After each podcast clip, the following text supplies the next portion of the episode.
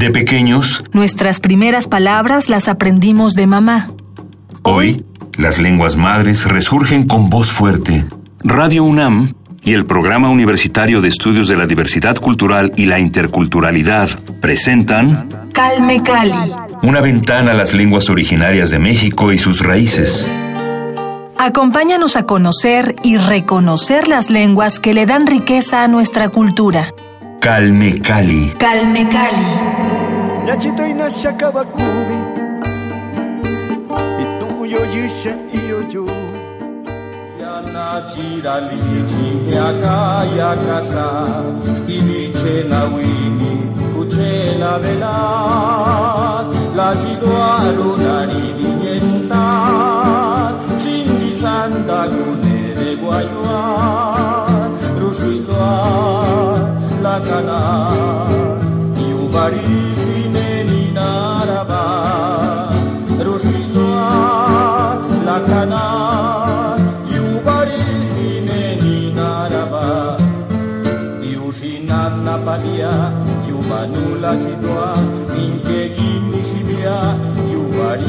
nada bache gutinina na sia la biche gulenia i magu se valoa gutinina na makabeza sia la biche gulenia i magu se pasia i pampaneña yani guzigua i terra madaya raquesa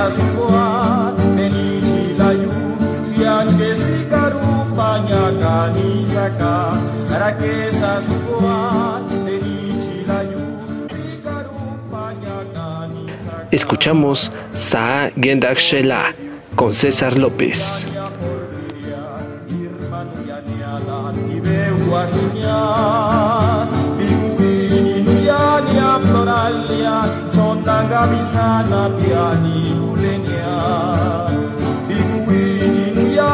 Floralia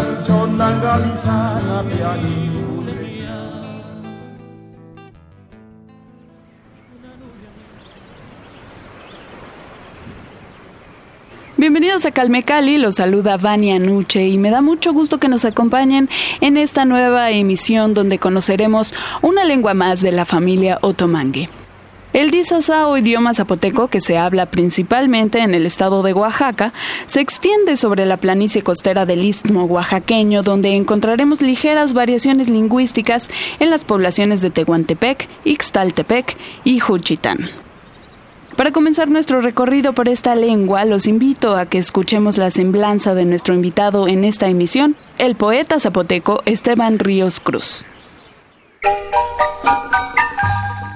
Esteban Ríos Cruz es un poeta zapoteco originario de Asunción Ixtlaltepec, Oaxaca.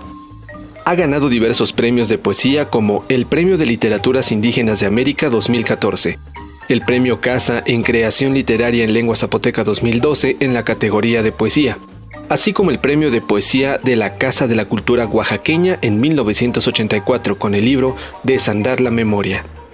El Premio de Poesía de la Casa de la Cultura de la Ciudad Ixtepec, Oaxaca en 1980 y el Normalista de Poesía en 1981, convocado por la CEP en la Ciudad de México. Ha publicado varios libros de su propia autoría, entre los que destacan Desandar la Memoria, de 1984, Canción en Vigilia, de 1999, Cuando la Noche sea Palabra, de 2006, Sol de Mediodía, en 2008, Palabras Germinadas, editado por la Comisión Nacional para el Desarrollo de los Pueblos Indígenas, en 2008, los Guaraches del Tiempo en 2011 y A Pie de la Noche en el año 2014.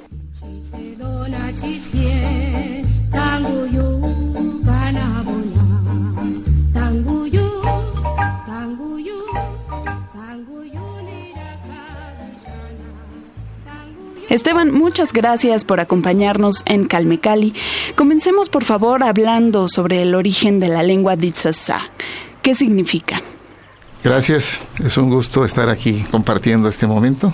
Me gustaría este, inicialmente hablar de dónde proviene la etimología, lo que es el, propiamente la raíz de la palabra Diyasa. Dilla es palabra, pero es lengua en sí de manera muy general, za es nube, la palabra nube.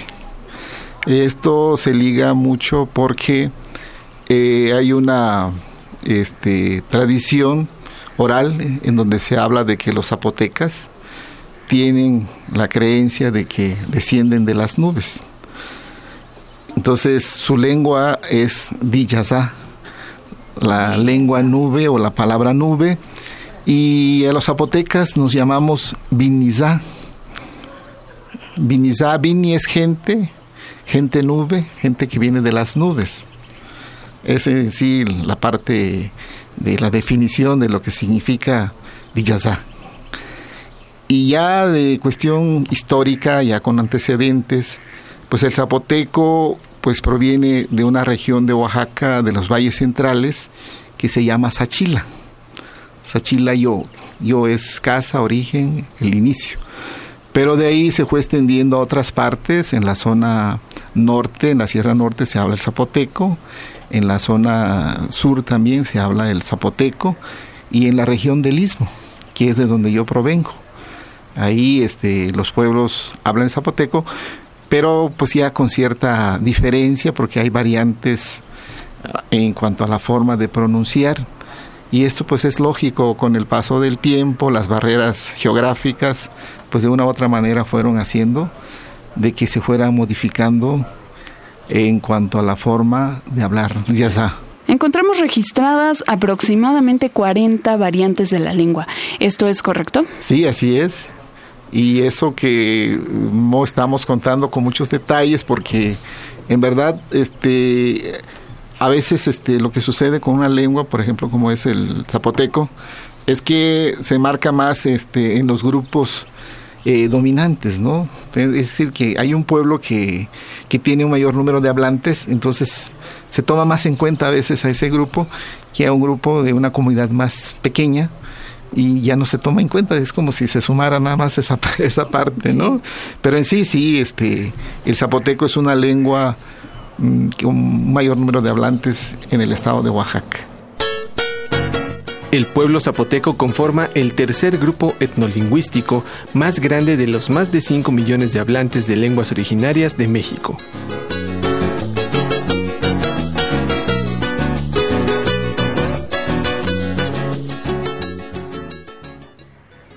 Háblanos, por favor, sobre sus manifestaciones culturales. ¿Tienen alguna tradición representativa, algún tipo de celebración en un periodo específico del año? Eh, hay una difusión muy grande a nivel nacional en cuanto a, a, sus aportaciones culturales. Nosotros, como todos los pueblos originarios, vivimos propiamente ya de manera así bien definido, pues lo que es la mezcla con la cultura española, ¿no? La cultura eh, del, que, se nos impuso en la época colonial. Entonces casi de las fiestas, de los ritos que se tenían, pues se fue dando una conjugación, de tal forma que hoy día las fiestas se van eh, mezclando con la cuestión católica, la cuestión religiosa, eh, y eso hace de que en cierta forma lo que en cierto momento, algunos este, momentos importantes como es el Gusillé, que es la época de lluvia, pues lo tengan que relacionar con algún santo patrón, que hoy día ya se habla de San Isidro Labrador. Se va mezclando.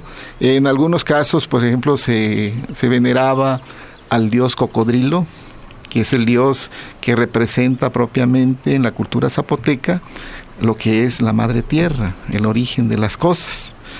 Pero pues los españoles o los grupos dominantes en ese momento lo que hicieron es tomar ahora sí esta, eh, este símbolo y convertir en su momento a un dios, ¿no?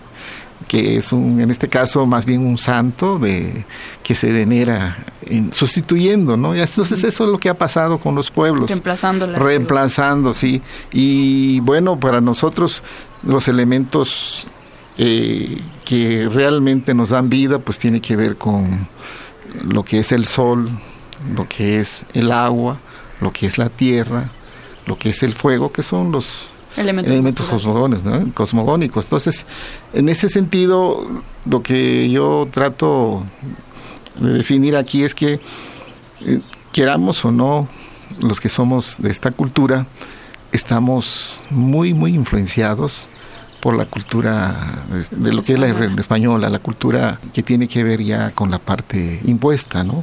O la colonial que decimos.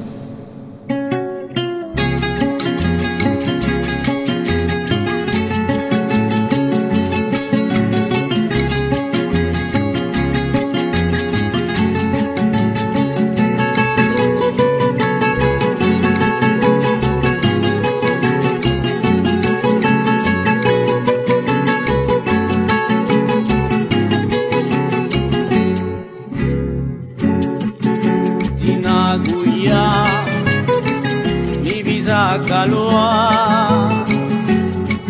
Bedena bilagaia Bilagatiua dauinik endagan nadi zazpia Bilagatiua dauinik endagan nadi zazpia Igan nadia Igan nadia Igan nadia ki nie diztia ki jagara tiwala winikenga gan nadia diztia ki jagara tiwala winikenga gan nadia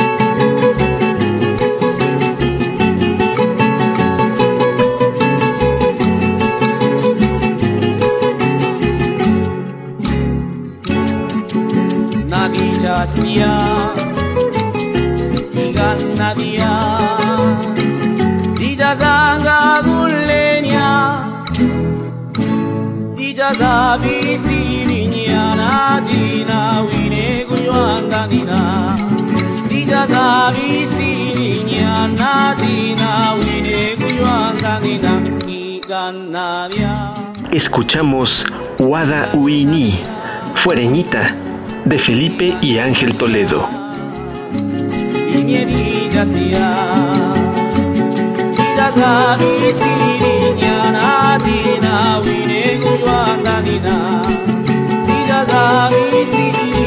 Nanadina, we need to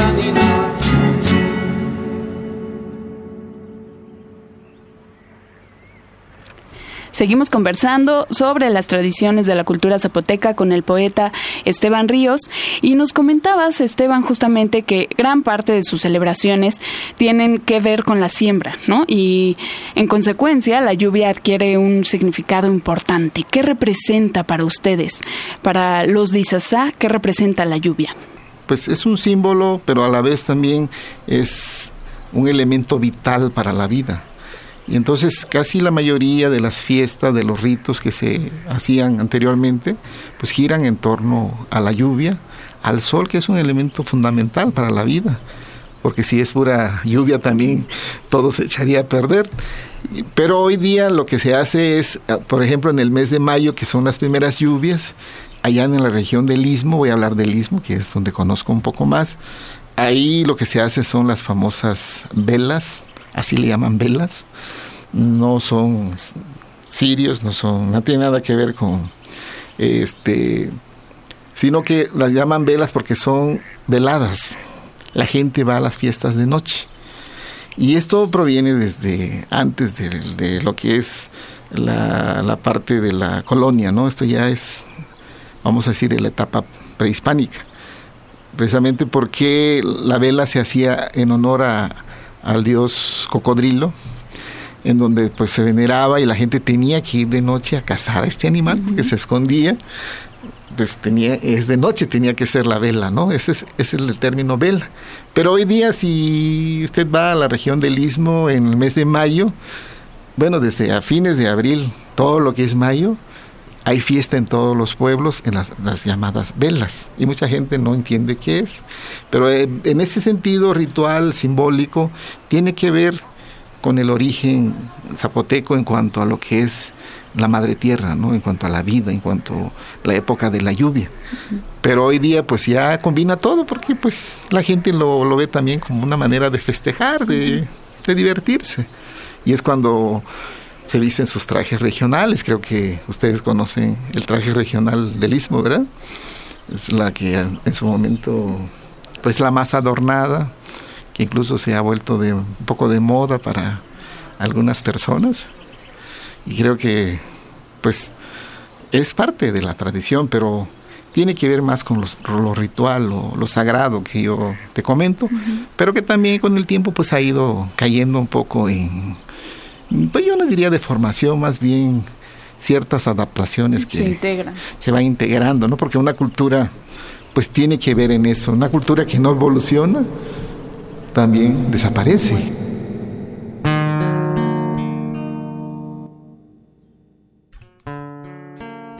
El término zapoteco proviene del vocablo náhuatl Itzapotecatl, que significa pueblo del zapote, denominación que impusieron los conquistadores mexicas a los pueblos del Valle de Oaxaca. En la actualidad, los zapotecas se llaman a sí mismos Ven o gente de las nubes.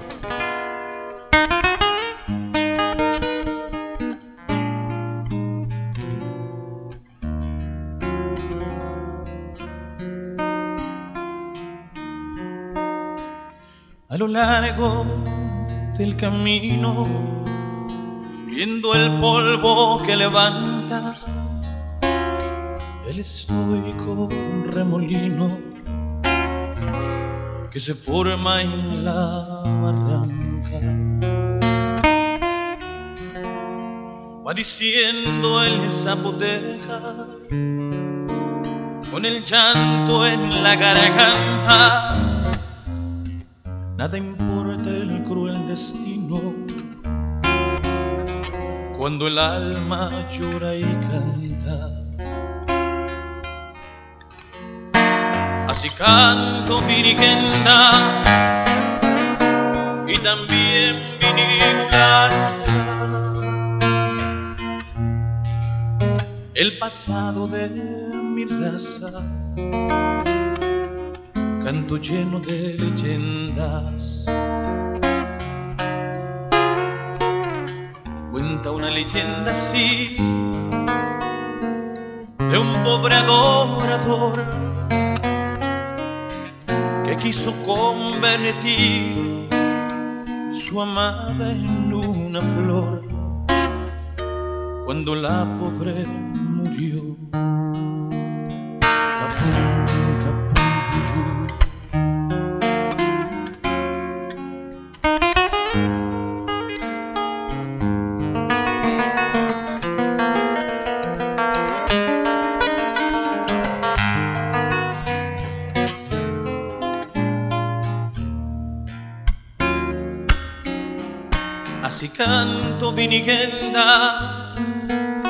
Y también vinigulasa.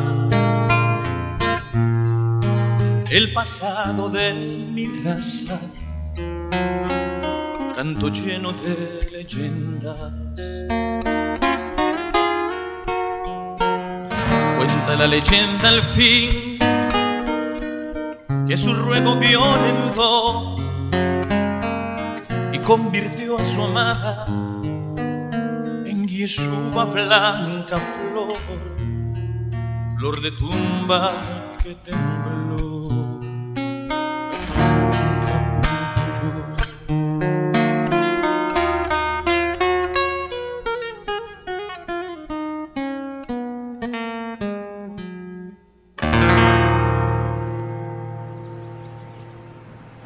Musical, ¿qué caracteriza a la cultura zapoteca? Bueno, originalmente es una música que se hacía con instrumentos más este, tomados de la naturaleza, por ejemplo el caparazón de la tortuga, eh, los cuernos de, las, de los venados, que hoy en día ya es muy difícil encontrar un venado allá en la región del Istmo, eh, lo que son es el carrizo para hacer flautas, para eh, el ambientar instrumento de viento, sí, un instrumento de viento, pero este en sí la música del Istmo hoy día, si se escucha, pues es una música ya con mucha influencia. Mm, tenemos una, una música que es la sandunga, que es el himno de, la región del Istmo, así lo anuncian algunos. Pues es una influencia española, porque el término sandunga en sí es, es un término en español, significa alegría, la sandunga. Y de ahí, bueno. Pero ya pues, está integrado. Ya integrado, sí, sí. Lo que, digo, nosotros no podemos hablar de una. Sí, sincretismo. No podemos hablar de una cultura así propiamente aséptica que no tiene ninguna influencia. Es muy difícil, ¿no? Ahí también se habla de del zapateado, de los de un vals, lo que es la música, ¿no? Es, como si estuviéramos, creo que en Viena, donde tocaban los hermanos Johann Strauss y todo esto, ¿no? Pero, es, pero ya con un toque especial de nuestros músicos, de, la gente de allá. Y lo de que te comento, lo de la música de flauta y tambor, pues todavía sigue vigente. eso se, se acostumbra mucho cuando, por ejemplo, hay una boda, pues van, este, comúnmente son muchachos los que tocan, los que hacen este trabajo. Entonces son los que alegran mientras la gente se dedica este, en su momento a preparar la comida, porque se hace un trabajo así en la cuestión colectiva, en donde pues entre algunos cortan la verdura, otros pelan el ajo, bueno, cada quien en su tarea, los hombres eh, en su momento sacrificando la res, eh, y en ese momento es cuando los músicos están ahí, le llaman allá, le llaman pituniciaba, que es más o menos como decir pito, es como, es un término en español, el pito es la flauta, pero es de carrizo y ya lo de iniciaba es más poneros como viene siendo del atole, pero es porque se da en la época de la fiesta, ¿no? En el momento del, de compartir, de, de, reunir a la gente para que trabaje de manera conjunta. Ahí pues también, también tiene un nombre, ¿no? Este, en este caso el apoyo, la ayuda, pues se entiende de que es una cuestión ancestral también. Quien no en las familias más pobres incluso cuando hacen algo, pues alguien lleva un poco de azúcar, un poco de harina, un poco de alguien da el aceite, alguien da la sal, pero hay trabajo comunitario. Hay trabajo, comunitario. En ese sentido, pues la música también a veces pues los muchachos van y tocan pues ahora sí como lo que llamamos por aquí un tequio, que es un trabajo de apoyo solidario. Y en otros pues ya también tienen un reconocimiento tal que pues los van, los contratan para muchos lugares, ¿no? Ahora que mencionaste la sandunga, pienso justamente en esa integración intercultural de la que hablabas y me remite a las diversas composiciones musicales que se han hecho eh, no solo en, zapoteco, ¿no? sino en español, en náhuatl, pero sin duda la más reconocida es la del compositor oaxaqueño Máximo Ramón Ortiz. Él es oriundo del barrio de San Sebastián de Tehuantepec y como ya dijiste, esta es una pieza conocida como el himno por excelencia de los ismeños y los oaxaqueños. Vamos a escuchar esta cápsula para que conozcan más qué es la sandunga.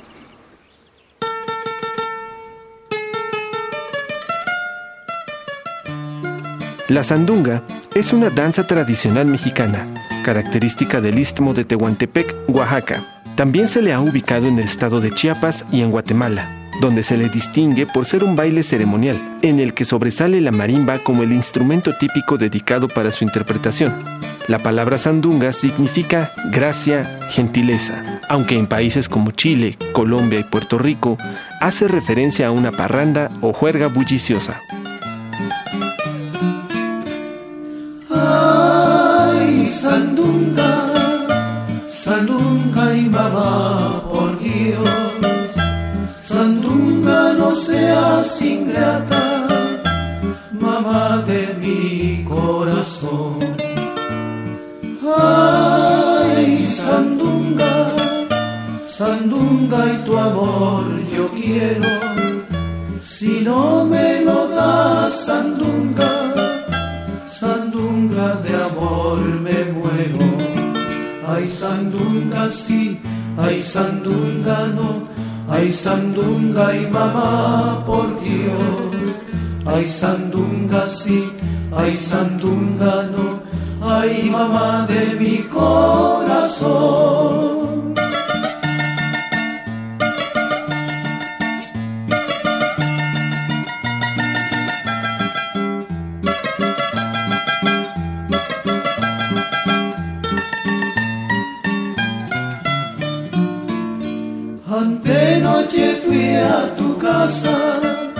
tres golpes le di al candado.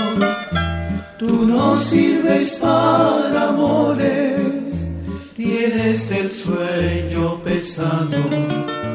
Antenoche fui a tu casa, tres golpes le di al candado. Tú no sirves para amores, tienes el sueño pesado. Ay sandunga sí, ay sandunga no, ay sandunga y mamá por Dios. Ay sandunga sí, ay sandunga no, ay mamá de mi corazón.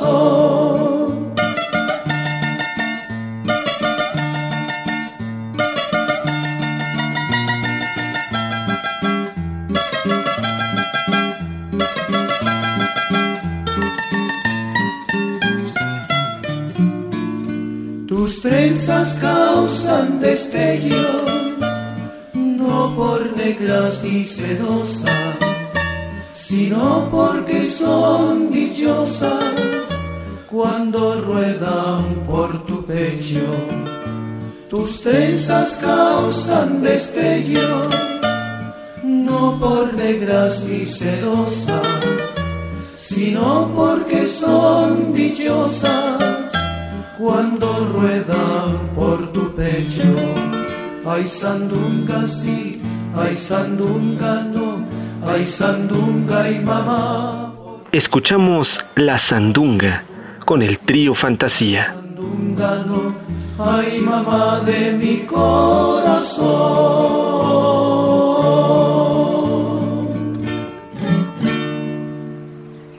Esteban, muchísimas gracias por esta conversación. Vamos a tener una segunda parte la próxima semana, así que no se la pierdan porque hablaremos de las características gramaticales del idioma Dizasa y Esteban nos compartirá algunos de sus poemas. Los esperamos a la misma hora aquí en Radio UNAM. Gracias por acompañarnos. Agradecemos a Paco Ángeles en la producción de este programa. Yo soy Vania Nuche. Que tengan una excelente semana. Hasta la próxima. Radio UNAM presentó Calme Cali. Una ventana para conocer y reconocer las lenguas que le dan riqueza a nuestra cultura. Los invitamos a aprender un poco más de las lenguas madres de México en nuestra próxima emisión.